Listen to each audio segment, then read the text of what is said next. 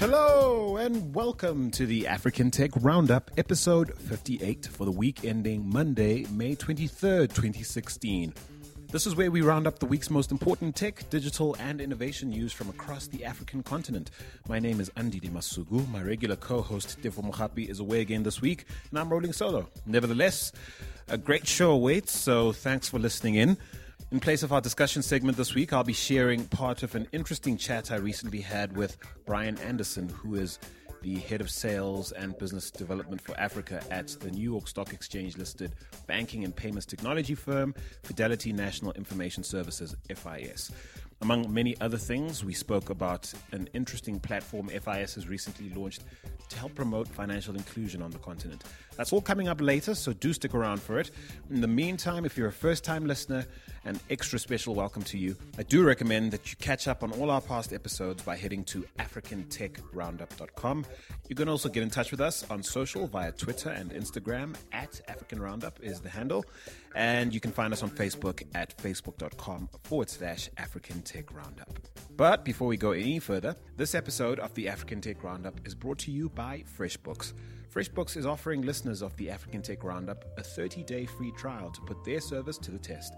FreshBooks is the easy to use invoicing software designed to help freelancers and small business owners get organized, save time invoicing, and get paid faster. To find out what all the fuss is about, try it out for free at gofreshbooks.com forward slash African Tech. With all that said, it's straight into this week's news headlines. We start with a quick follow up on the cash shortage in Zimbabwe and uh, the government's resolve to try and prevent the uncontrolled flow of US dollars leaving the country. You've probably heard by now that the Zimbabwean government plans to introduce foreign backed bond notes for internal circulation, which will be one to one to the US dollar in terms of value. Interestingly, Zimbabwe's unprecedented currency situation is turning into what some believe to be the world's best use case for Bitcoin. Now, one of those people is Zimbabwean fintech startup founder, self confessed Bitcoin evangelist, and very good friend of the show, Tawanda Kembo who, when he last featured on the show some months back, declared then that Zimbabwe's multi currency dispensation could very well be the perfect setting to harness the untapped potential of cryptocurrency. Now, in a rather insightful article he posted on Quora this past week entitled, Are the bond notes being introduced in Zimbabwe going to work? Tawanda has described in some detail the potential benefits and pitfalls of the new currency. Now, we got him on the line to shed some light on the situation on the ground in Zimbabwe and to chat us through some of the views he put in his article. Take a listen. Are the bond not going to work? Yes, I think they are. I think they're going to work because they're going to be valuable. So, what makes money valuable, uh, what makes it acceptable, is the idea that there's someone willing to accept it as payment for goods or services. The best analogy I can give is I would like you to imagine two kids who are five years old, and then you let them play in a playground, and you take away all the money they have. You give one of the kids sweets, you give the other kids lollipops, uh, and then you let them play. What you're going to observe after some time is that the kid with lollipops is going to exchange those lollipops for sweets with the kid who's holding sweets. And in that instant, in that moment, uh, th- those lollipops are money. They are a currency, and this kid is using lollipops to buy sweets. And this this currency is only valuable because the kid who's holding sweets is willing to accept it uh, and to give those sweets uh, in exchange for this money, those lollipops. And at the end of the day, that's what money is. That's how money gets its value. M- money doesn't uh, is not valuable because it's backed by gold. And, and one common myth is that uh, the, the, currencies we use, the US dollar and the rand, uh, people people still think in this day and age that those currencies are backed by gold. Well, they are not, and the idea that money is backed by gold is is now kind of outdated. And, and so, I can think of a number of merchants who would have a lot of incentive to accept bond notes be it a, a, supermarket owner who knows that uh, they can accept bond notes during the day and at the end of the day they can put these in a bank and they'll get the US dollar equivalent or the taxman who accepts it uh, as a form of payment for goods or uh, a school who accepts uh, these bond notes uh, as school fees. And so a number of merchants are going to accept them because it's going to be easy to uh, convert them to US dollars. And for that reason, I believe bond notes are going to be valuable and they are going to work. But the real question is are the bond notes going to be just as valuable as the US dollar? And unless it's going to be easy to convert them to US dollars, unless it's going to be easy for people to walk in a bank with bond notes and walk out with US dollars, they are probably not going to be as uh, uh, as valuable as the US dollar and we're likely going to see people willing to pay a premium to get access to these US dollars. And uh, these people are, are mostly going to be cross border business people. There's a huge chance that when the bond notes eventually come, people are going to be selling US dollars on the black market for a premium uh, and accepting bond notes as, uh, as payment for, for these US dollars. And one way we can avoid that, and I'm, and I'm going to sound like a Bitcoin evangelist now, but but I mean, really think about it. One way we can avoid uh, people selling US dollars for a premium on the black market is to find a way to make it easy for cross-border business people to use technologies like Bitcoin to make payments outside Zimbabwe when they want to import stuff or when they want to carry money outside Zimbabwe. So that way, there's not that much pressure for the US dollar because there's an alternative which people can use although bond notes are a good idea, they don't solve all the problems we have. One problem they solve is that there's not enough cash circulating, there's not enough cash going on around inside the country, so not enough cash to use to make payments locally or uh, to send money locally. The problem they don't solve is we also don't have enough uh, money to allow people to move value outside the country. So cross-border business people don't also have access to cash or uh, or money that allows them to use value outside the country, and uh, and I think that's where uh, Bitcoin really shines when when someone wants to move value uh, across the border. A big thank you to you, Tawanda Kembo, for sharing your views with us on the show. Now, remember that you too can send us your audio comments on any of the news items we cover, as well as the topics we discuss. Just email hello at africantechroundup.com, and we'll make sure that your voice gets heard by Africa and indeed the rest of the world. Right, to South Africa next, where startup poster child micro jobbing service Money for Jam, um, aka M4 Jam, uh, which of course announced it was shutting down operations in March this year because it couldn't turn a profit. It, well, that company is now set to be resurrected thanks to new ownership. M4Jam CEO Andre Hugo has confirmed that the startup has successfully been acquired by an unnamed party and that this development marks he and his co founders' exit from the firm. Now, the company's new owners are expected to keep trying to grow the startup, but that's as much as we know for the moment. Could the new owner be Naspers owned WeChat, which, of course, previously invested in the company? Who knows?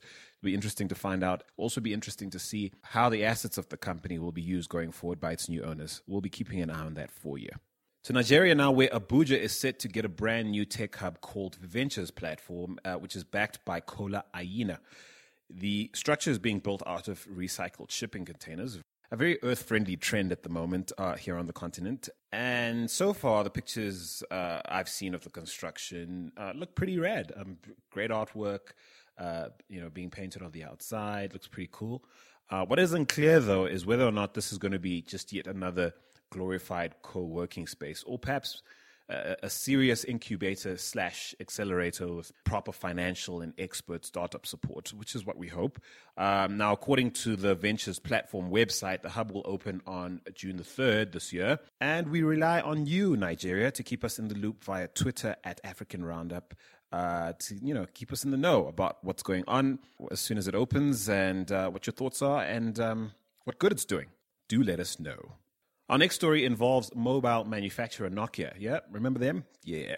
well, Microsoft has announced that it's flogging its feature phone business for $350 million back to Nokia, which has in turn said uh, that it'll be returning to the mobile phone and tablet market under a new brand called HMD.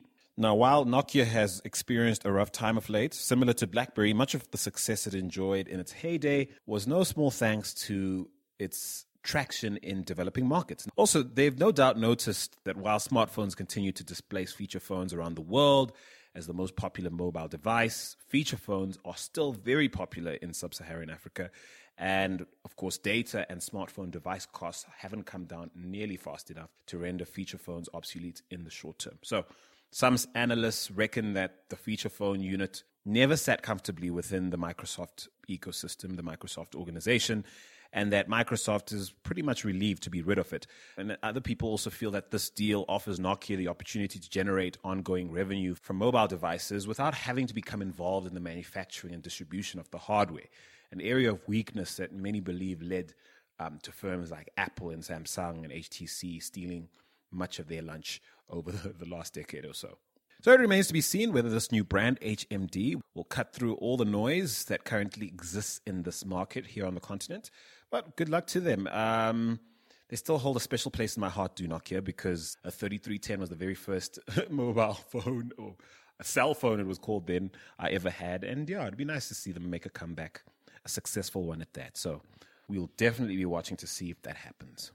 Our last three stories come out of South Africa. Now, firstly, congratulations to the winner of the City of Johannesburg's Hack Jozi competition, a startup called Technovera, founded by a certain Neo Hutiri, uh, which allows people with chronic conditions to collect their repeat medication in just a few minutes as opposed to waiting several hours in long queues, um, has won the competition along with the uh, prize money.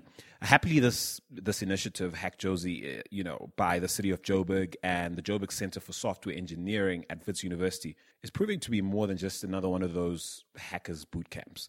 It really is attracting some genuinely innovative ideas with real world potential, which we love to see. Now, Technovera walks away with uh, 1 million Rand, or just under 64,000 US dollars uh, in prize money.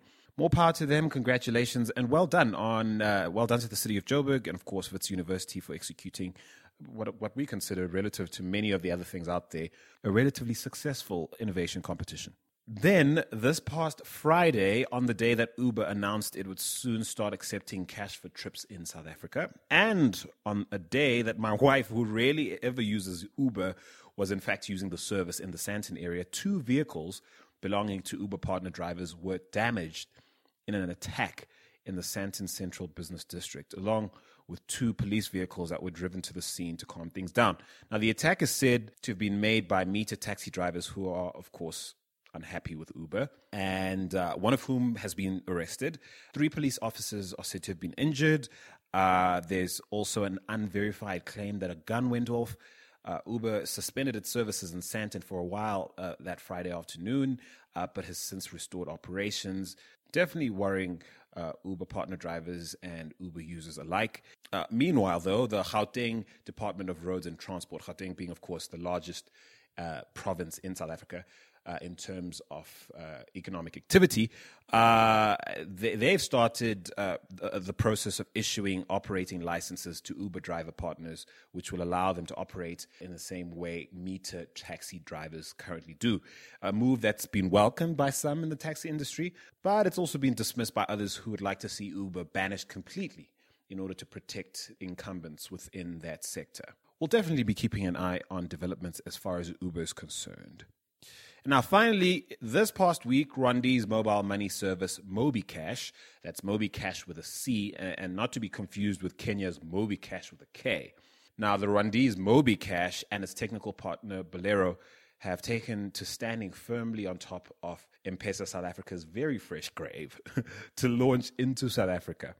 Now, if you missed last week's episode featuring Rand Merchant Insurance Holdings uh, Dominique Collett discussing Vodacom's failure to roll out M-Pesa in South Africa, uh, as well as talking to us about the rise of fintech on the continent in general. Do yourself a favor and go check it out because she put Vodacom's failure to make a success of M-Pesa in South Africa uh, down to, uh, among other things, poor execution and poor market fit. Now, MobiCash and Bolero clearly think they might have these issues on lock and are already working with a South African retail chain called Big Save, which plans to roll out uh, a mobile payment system to service its thousands of informal resellers, which are called in South Africa spaza shop owners or community members.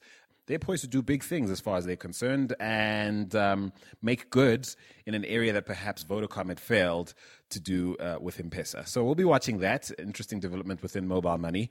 Uh, and now, in place of this week's discussion, we'll stick to the fintech theme we started on last week and play out with a conversation I had with Brian Anderson of Fidelity National Information Services, FIS for short. And uh, he, he speaks to me about introducing what he believes to be a timely and relevant fintech solution for Africa, uh, a, a, solution which uh, he believes promotes financial inclusion on the continent. Take a listen. FIS, uh, which stands for Fidelity National Information Services, is a behemoth. It's listed on the New York Stock Exchange, a global leader in banking and payments technology, as well as consulting and outsourcing solutions. It's recently acquired one of the world's leading financial software and technology services companies, SunGard.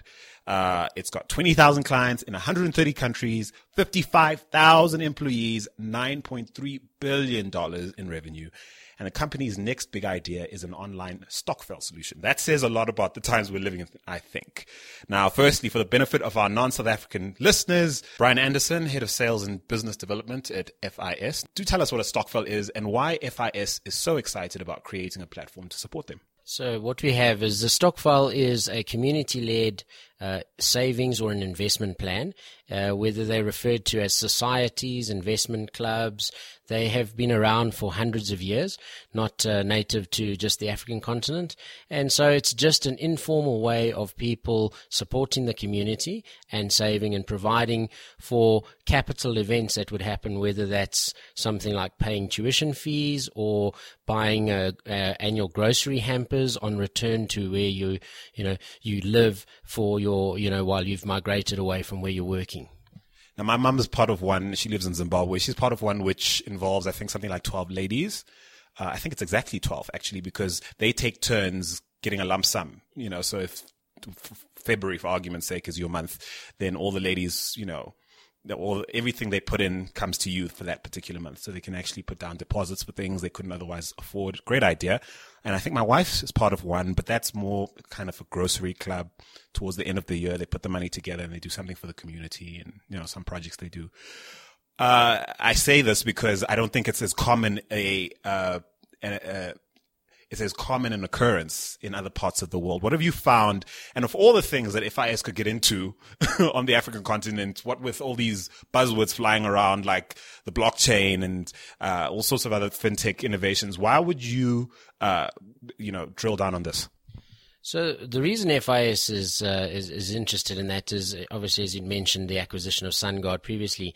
This was part of an innovation drive that, as as tech providers, we run internally, and uh, leadership is asked to think of ideas that uh, could be different and change the you know the the landscape of how we use our technology, especially in emerging markets, which is where we're focused. And so FIS are even stronger in that they have uh, right the way down to innovation and technology technology hubs. So it's it's in our DNA to look for innovation. I think what was important with the Stokvel initiative is the fact that, as you'd mentioned, in America these were called Christmas clubs.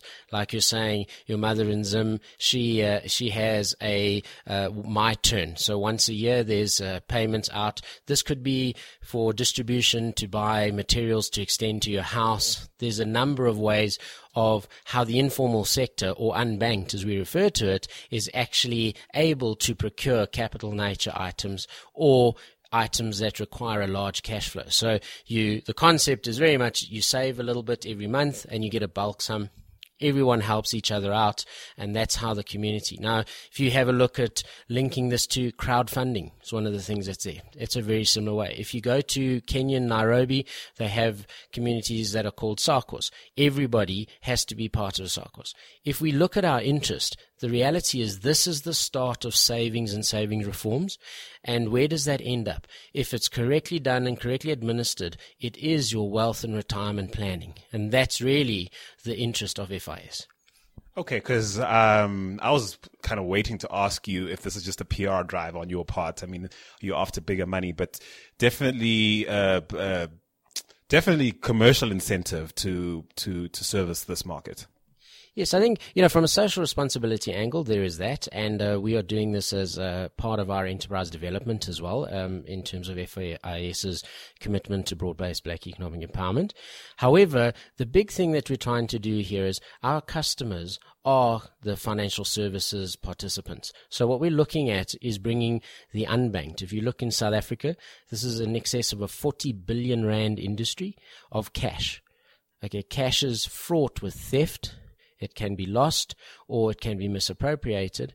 And it brings with it social challenges, as in people and families are devastated because money has been stolen because this all happens in cash. So the drive is to use modern technologies to allow the replacement of paper based records to utilize new technologies, whether that is an EFT, whether that's a prepaid debit card, or as advanced as M-Pesa and other, you know, money transfers. So you're taking a lot of the elements that are in westernized banking and you bringing the informal into more of a structured base and allowing that to grow and evolve over time because it is about creating wealth and wealth is created not overnight, it's created over a long term. So let's talk access because uh, as much as there's a lot of growth in terms of mobile penetration, uh, internet use across the uh, across the continent, it's probably not moving as fast as any of any of us would like. And so, access in terms of this great idea, how does someone in rural in, in rural Rwanda benefit from this innovation?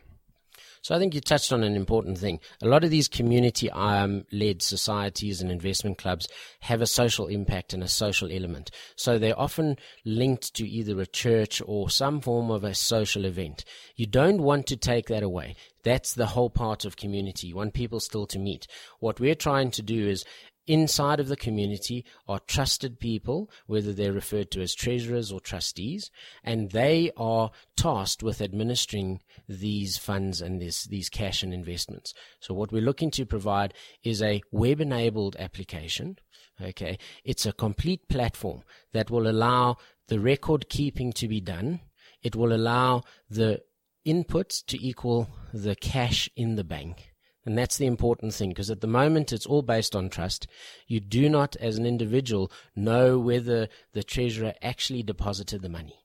Okay, so you, you, you're taking the prudence of financial management into place. You're giving access via the web. That means that this can be via a mobile device. It can be over a smartphone. It can be at a kiosk. It can be at any distribution channel. So you bring the banks into this now. So now you've got a bank, you've got a bank account but the banks may be able to advance different products to the members. At the moment, the bank only knows the authorized signatory on the account. So the technology will allow the linking of all these different bits of information that at the moment sit on a piece of paper that could be lost, it could be left on a taxi, you don't know. So the, the risks are eliminated by going into some form of digitization. So you now have an e-copy of a piece of information.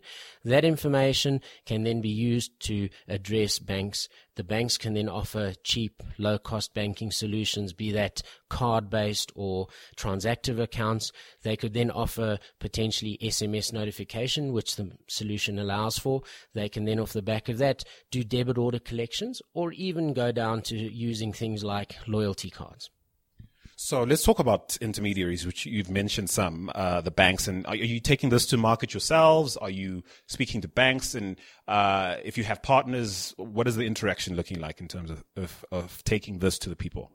So we've worked very closely with, as we said, our, our customers are in the financial services arena. And so the participants there would be the insurers, the pension fund administrators, and the banks.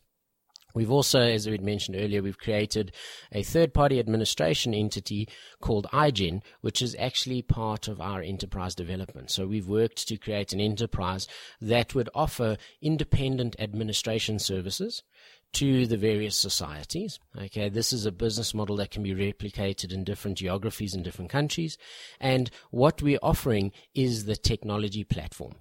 And this is an open platform that is allowed to be used. It's not uh, exclusive to any one of those participants and it's on a per member charge. So it's a pay as you go basis. It's aligned to the type of investment income.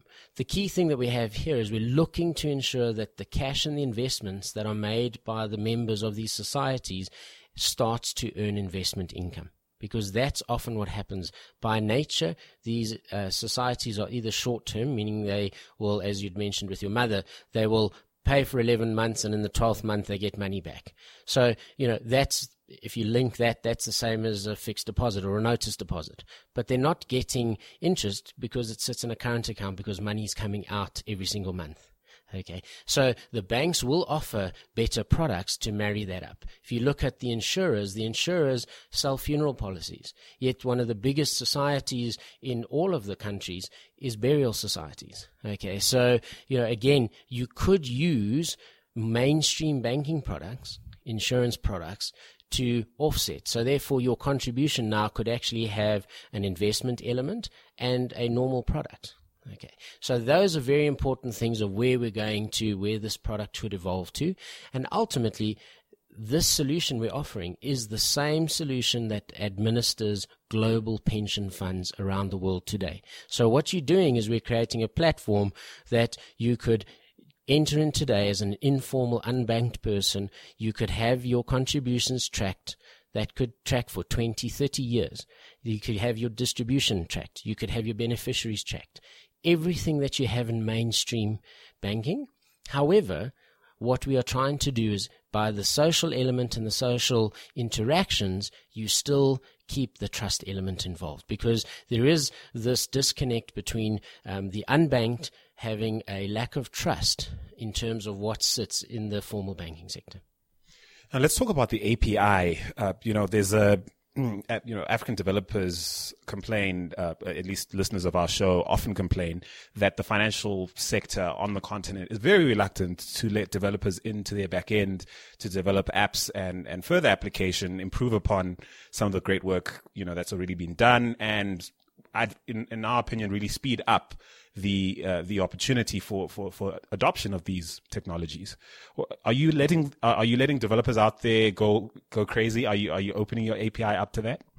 So correct. I think um, you know there's a distinction between uh, open source and uh, API led. So this is a robust platform and technology that has an open API. So we have a web component.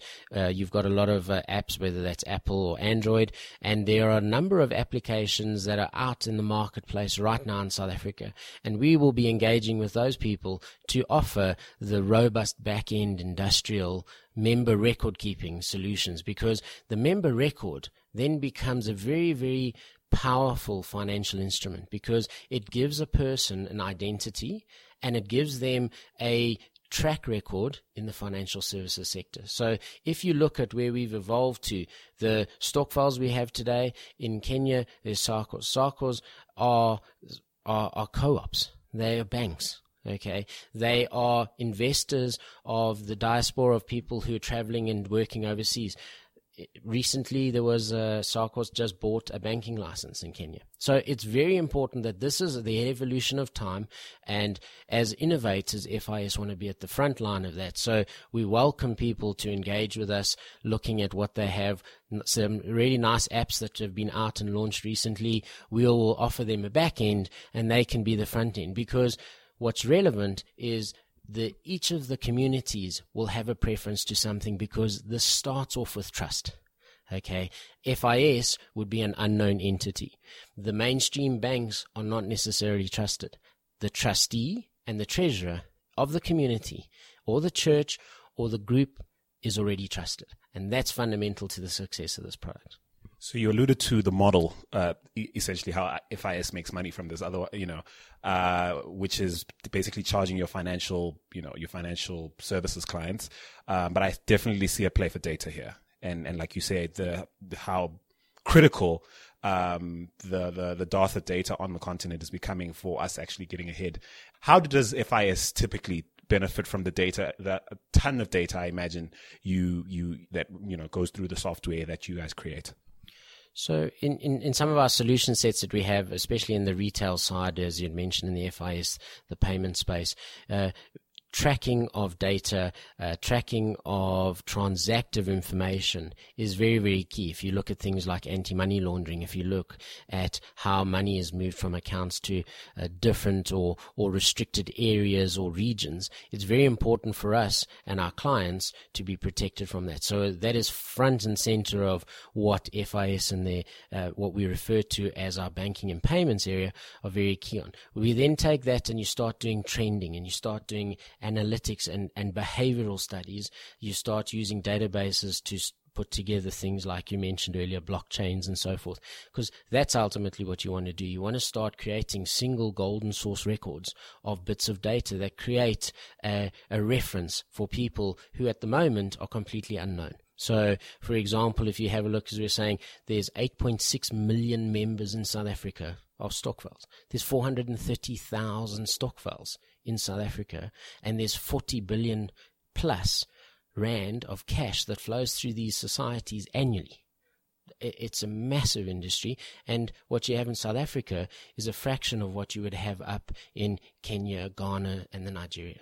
That's about what three billion odd, three billion odd US. Yeah, yeah, exactly. It's a it's a big industry. It's a now the the thing where it ties in further is this is cash that's sitting in bank accounts that the banks would love to be able to make a turn on, but how do you do that if you don't know how is this actually this society? Is it a uh, groceries? Therefore, we're going to have this money only for 11 months, or we're having this uh, at a birthday club where once a month their money is all withdrawn. So that's the product evolution. I think back to the data point, I think what's very important here is it starts giving people a financial identity. And that will become a unique identifier to allow them to enter into modern or westernized financial services where you could look at a home loan product because you've demonstrated I have been saving, I know how to make a monthly repayment. And now we're offering a platform that will record that. That actually will become a record that you could take to your bank and say, I have made 75 payments month by month without any default into my society. Now, the term financial inclusion is often bandied about, but to, to, my mind, at least based on what you've said so far, I'd say it's it's a pretty nifty trick. When does it launch? So we, we're aiming to put something out in Q3 of this year. So we're busy doing uh, some testing now and some pilots. The application's up and running. We had a soft launch at our FinTech 2020 event, and uh, we'll look to do some, some broader media and a final launch uh, somewhere in the middle of Q3. So for us, that's uh, any time after July. A warm thank you to you, Brian Anderson of Fidelity National Information Services, uh, for making time to chat to me, uh, to listen to my full conversation with Brian and – by full, I mean really full. It, I think it, it, it went as long as maybe 40 minutes long.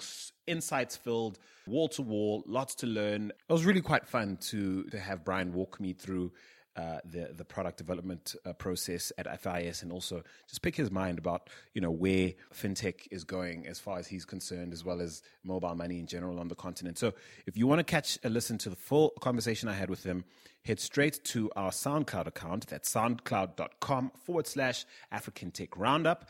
It'll be in the quick chat playlist. If you'd prefer, you can click through using the links on our Twitter and Facebook pages. We've made sure that the conversation uh, I had with Brian is available there as well. Of course, on Twitter, we're at African Roundup, and on Facebook, we're facebook.com forward slash African Tech Roundup that said, we want to hear from you, our listeners. Uh, do you think that FIS is on the right track in terms of coming up with an idea that services a real pain point uh, on the continent?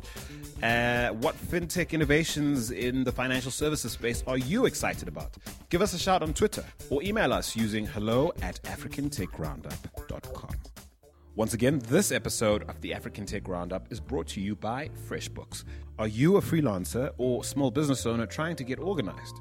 Trying to save time invoicing, or even better, trying to get paid faster? Well, now FreshBooks is the easy to use invoicing software designed to help you do all three of those things. If that sounds too good to be true, well, put them to the test. Go to gofreshbooks.com forward slash African Tech. And that's the week's show, folks. We're back next week, Monday, with a fresh episode at 9 a.m. Central African Time. Join us then. In the meantime, though, it's cheers from me, Andile Masuku, wishing you a prosperous and blessed Africa Day for May the 25th. Take it easy, Africa.